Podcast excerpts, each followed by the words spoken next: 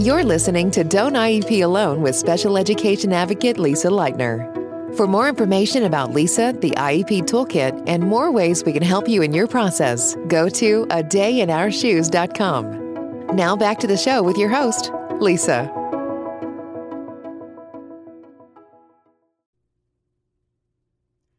Hello, and welcome to Don't IEP Alone. I am Lisa Lightner here today speaking with you about all kinds of IEP issues as usual. Before I get into today's topic, I just want to let you know so today is February 28th as I'm recording this, and of course, it's a leap year, and it's a true leap year and leap day. To help celebrate that and to celebrate, it's actually the fourth year anniversary that I've been offering the IEP toolkit and the training. So, in honor of those milestones, I am offering a once in a leap year sale on both products. And I am offering the training, the online training, at the 2020 prices. So, when I launched the training, I actually pre sold it. So, the people who believed in me then, thank you um, the parents and, and followers that I had built up from the website and all that, um, they were purchasing a product that didn't exist. And it was just a matter of like, hey, you know, I'm going to start this. Do you want to be in at the ground level? And I offered it at a very low price because it was a leap of faith and they weren't, you know, like I said, the product didn't exist. So, anyway, if you want to check that out, because the sale does end February 29th at midnight, you want to go to a dayinourshoes.org backslash don't dash IEP dash alone dash academy. Um, and you can see the sale price there for the online training. And you would get access to all 88 recorded sessions for about $2 a module. So it's a great price. Okay, today I want to talk about, I don't want to talk about, but I do want to talk about something that I also have not talked about in almost five years. The website article that I have on this is from 2019, which makes a lot of sense, and we'll get to that in a minute it's field trips. And the reason that, of course, that I haven't talked about this in a long time is because during the pandemic, field trips went away, didn't offer them. And then, even as we've returned to in person learning, field trips have been slow to come back. And you know, I think a lot of that is because of the staffing issues, which I've talked about before, and, and the shortage of school staff and shortage of school funding. So there are just fewer staff people to run these field trips and chaperone and all that, and you know, less money to go on field trips. So, but you know, compared to February of 2020, of course, field trips are back in that we're not as worried about getting sick from field trips. Whenever something like this comes up, um, of course, I hear from a lot of you. And in no uncertain terms, I want to be clear that kids, disabled kids, are having their civil rights violated over and over again when it comes to these field trips. I'm hearing from a, a, several parents on this, and that makes me think that there are several more who either don't know I exist or don't know where to seek help or don't know that they need help or maybe they're just taking um, taking the school's claims at face value that this is correct information and it's not. So what I'm talking about is excluding kids from field trips based upon their disability. So now, just for a moment, imagine that we told a child, you can't go on this field trip because you're a certain color. You can't go on this field trip because you're a certain religion. We can't go you can't go on this field trip because you have a certain sexual orientation or sexual um, what's the word gender identity right? In any of those scenarios it sounds very wrong. Yet schools do this over and over and over again with kids who are disabled. And we're talking about kids with behaviors kids who elope um, kids who have sensory meltdown sensory overload and things like that. It's not okay. And this comes in a lot of different forms from sometimes a family just being told, no, your child can't go on the field trip. That's it. Um, another another flavor of this, if you will, is setting up an expectation for a child like like let's say like okay so today's february 28th and, and let's just for argument's sake, say that the field trip is April 1st. The team or the teacher or someone will tell the child, well, if you don't have any, you know, infractions or whatever the school calls them, you know, if they're they're doing some kind of behavior modification plan and monitoring and tracking and all that and they say if you don't have any incidents in March, then you can go on the field trip. Another one, another version is telling the family, you can go on the field trip, but your your mom has to come. One of your parents has to go on this field trip or you can't go. There's probably more scenarios that I just can't remember at this time, but those are kind of the three big ones. But what it comes down to is this the child is being treated differently from his peers based upon his disability. And that is not okay. And, you know, in no uncertain terms, it goes against ADA, it goes against Section 504, and on and on and on. Um, you cannot treat a child differently from his peers based upon their disability. Now, you might think or you might hear that like let's just say well let's go with the the one with the parents where they said the parent has to go well you might say well you know what it wasn't just my kid they told every parent in the autism support classroom that they could only go on the field trip if if their parents went that's actually even worse um, because what it means is that they are the school is excluding an entire class of marginalized people based on their disability. If the autism support class, if the self contained class, whatever it is that gets excluded from this field trip, and so this is, you know, hey, here's another flavor of this that I hadn't remembered, is that they the school will take all the gen ed classes on the field trip but the self-contained classrooms and the autism support classrooms have to stay home. They're not invited on the field trip. That is not okay either. It is not okay. Um, again, they are excluding an entire group of people based upon their disability. And just like, you know, let's go back to the 1940s and 1950s when when black people were told you can't vote because you're black. Like it's it's kind of the same concept where it's you can't go on the field trip because you're in the autism support room. You can't go on the field trip because you're in the self-contained classroom. It is the same kind of discrimination where they're where they're discriminating against an entire group of people and people who are in a protected class. So the first recommendation I want to make to parents if you are in this situation is you know, if you want to fight this, if we're going to fight this, make sure that it's something worth fighting for because you can call the school out and you can get a policy changed or you can get an invitation changed. Um, kind of like without going all in. And, and what I mean by that is like, does your child, first of all, is this a, a field trip that your child even wants to go on? Have you talked to them? Um, is this something that you think they'll enjoy and that they truly want to do? Because we have so many battles to fight in this IEP life that you know, we do have to pick and choose our battles. And and my my disabled son goes on outings all the time because they do community based instruction. My non disabled child does not go on, you know, nearly as many field trips because, you know, he's not in a CBI program.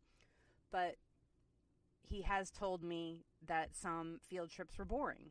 You know, a, a teen or tween boy doesn't particularly love going to certain kinds of museums and certain kinds of um, you know outings and things. And for as educational as they might be um, you know of course it incorporates a, a multisensory learning approach to whatever topic it is that they're covering. Um, it doesn't necessarily mean that the child wants to go and will have a good time. So i would clarify that first. One year i'm trying to think of how i don't remember how old he was we live near the Herr's potato chip factory and we've been on that tour, I don't know, half a dozen times at least because it's free and you know, you get free potato chips and you know, all that fun stuff and it's just something kind of to do that we've done, you know, summers and school breaks and things like that. Like when we have out of town guests um, visiting, like when my in laws used to visit us from Arizona, it was just kind of like a little outing that we could do, and um, and all that. Like my son's school did that for whatever unit they were working on in social studies, you know, industrialization or factories or farming or who knows what. But they did that tour and like my son just didn't really enjoy it. He was just like, yeah, whatever. I've done it 5 times. Like it wasn't a big deal to him. So, anyway, make sure first of all that this is something that your child wants to do. The next thing that you can do is you want to make sure that you get this in writing. So if your child is told this or you're told this on the phone, you know, hopefully they've sent you an email on this, so that that clears that up. But if you heard it verbally and you need to get it in writing, just follow up with them to an email. With, follow up to them with an email. And it can be as simple as, "Hey, thanks for chatting with me today. Thank you for taking the time to chat with me today um, I want to make I want to be clear that what you said is my child cannot go on this field trip if he gets any infractions in March. My child cannot go on this field trip unless I attend with him.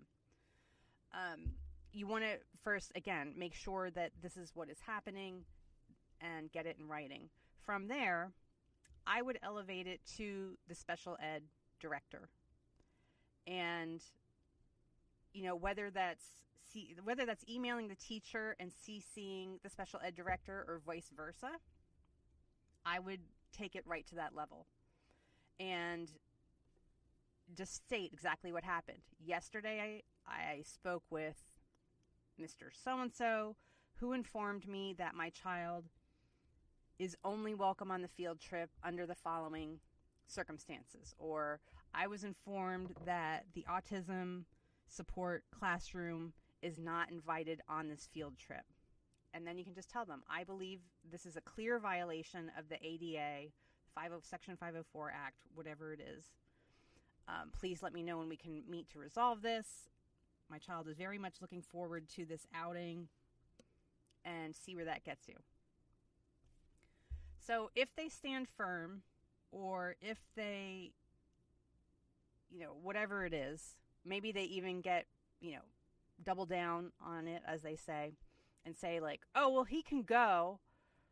You know? We've changed our mind. You know, the autism support room can go, but as long as their parents attend with them. Um, then you have to ask yourself is he being treated differently than his non disabled peers based upon his disability?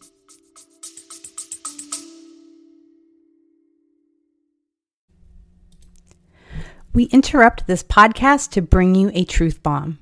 The IEP process never gets easier, you get better. If you do not learn the IEP process and how to use it to your advantage, your child will get left behind. That's exactly why I created the Don't IEP Alone series of advocacy courses for parents. Join us and gain the knowledge, skills, and support you need to navigate the complex world of special education and IEPs. Visit a dayinourshoes.org for more information.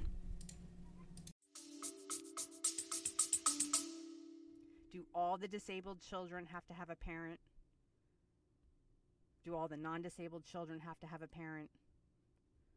Um, if they're requiring all the IEP kids or all the self contained classroom kids to have a parent, then that entire group is being treated differently than their non disabled peers.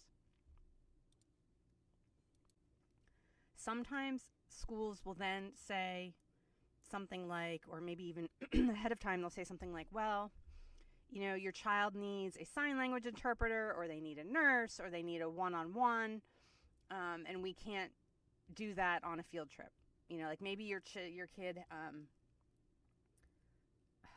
I don't know, you know, like it, like maybe they they do spend time in the gen ed classroom, and they do need to see the school nurse for some things, whether that's taking medication, um, having an EpiPen, having seizure rescue meds, you know, whatever the case may be.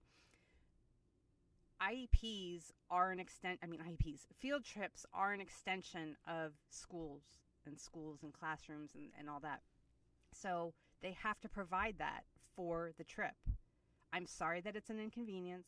I'm sorry that it costs more money to call an agency and get a get a sub nurse in for the day. But they have to do it.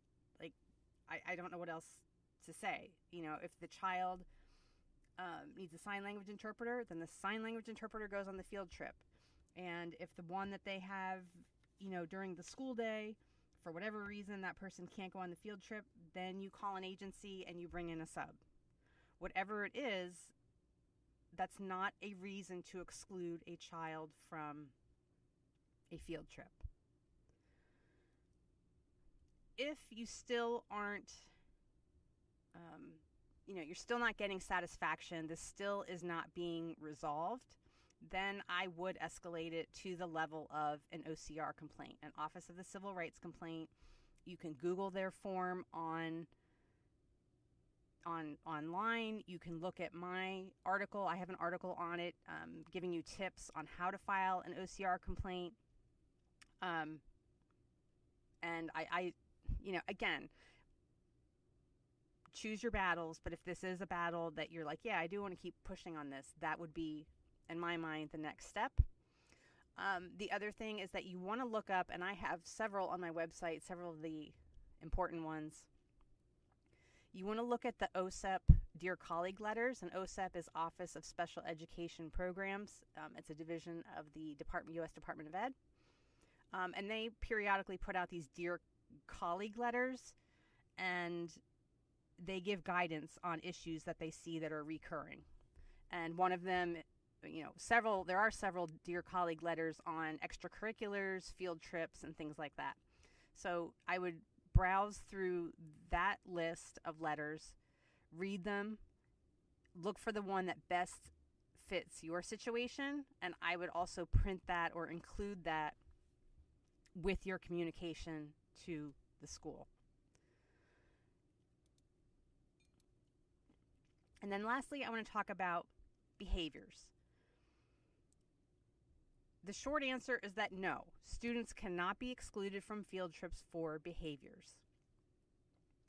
I also want to make it clear that I would never recommend that you put a child in a situation where um, where they're going to be really unsuccessful or what's the other term I'm looking for? Or unsafe. So the school still has to accommodate any IEP or any behavior plan on the field trip. And if that's a one on one aid, then she has to go on the field trip.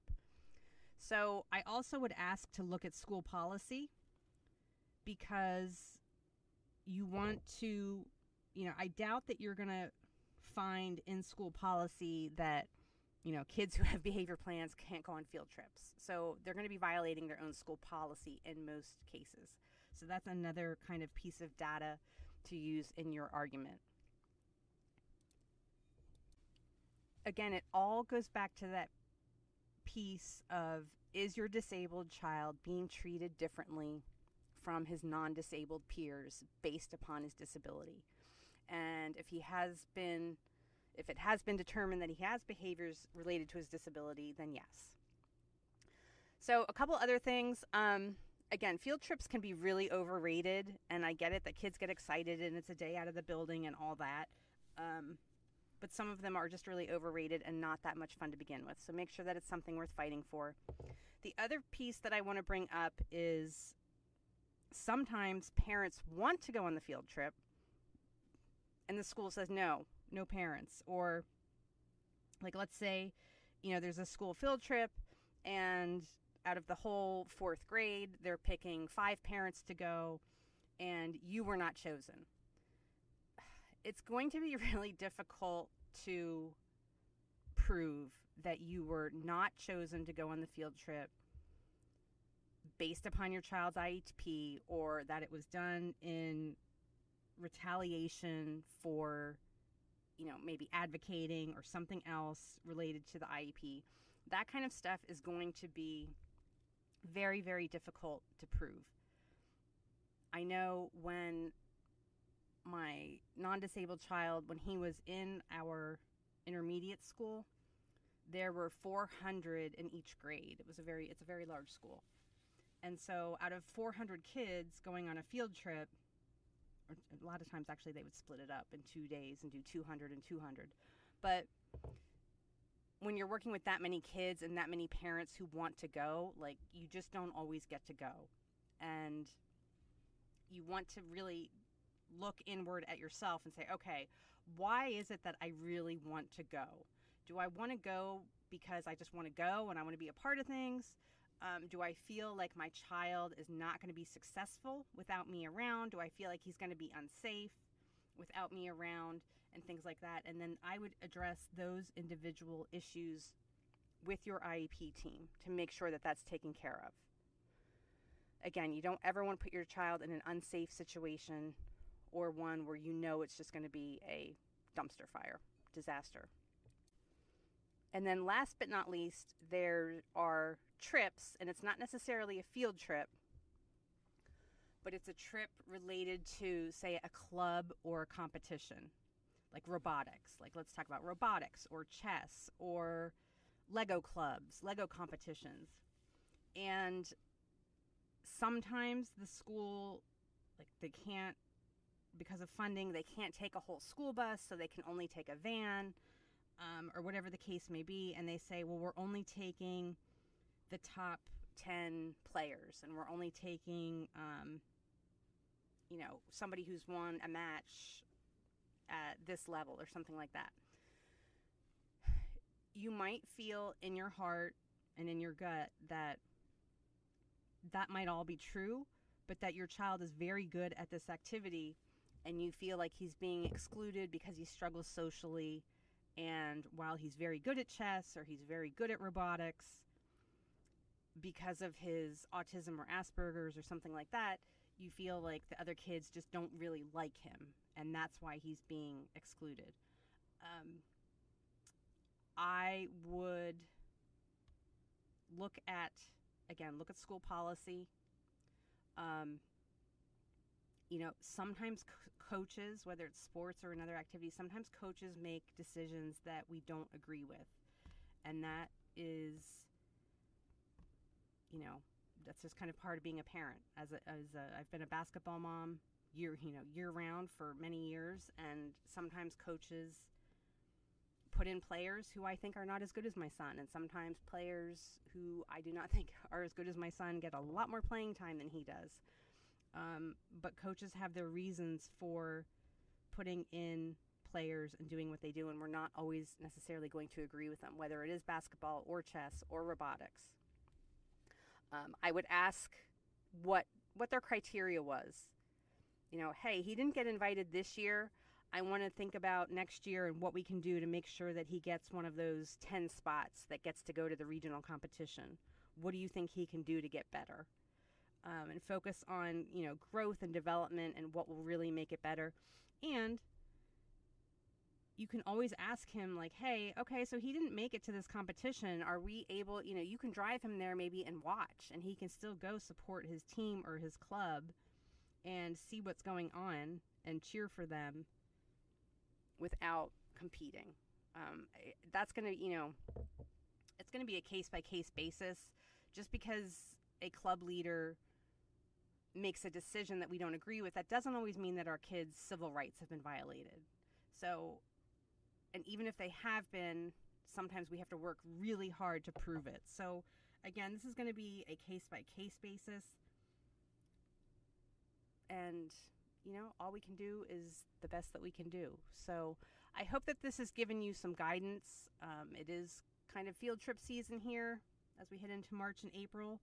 So, good luck to you. And again, don't forget to check out a dayinourshoes.org backslash don't dash IEP dash alone dash academy for that special sale that goes through tomorrow night at midnight. Enjoy the rest of your day.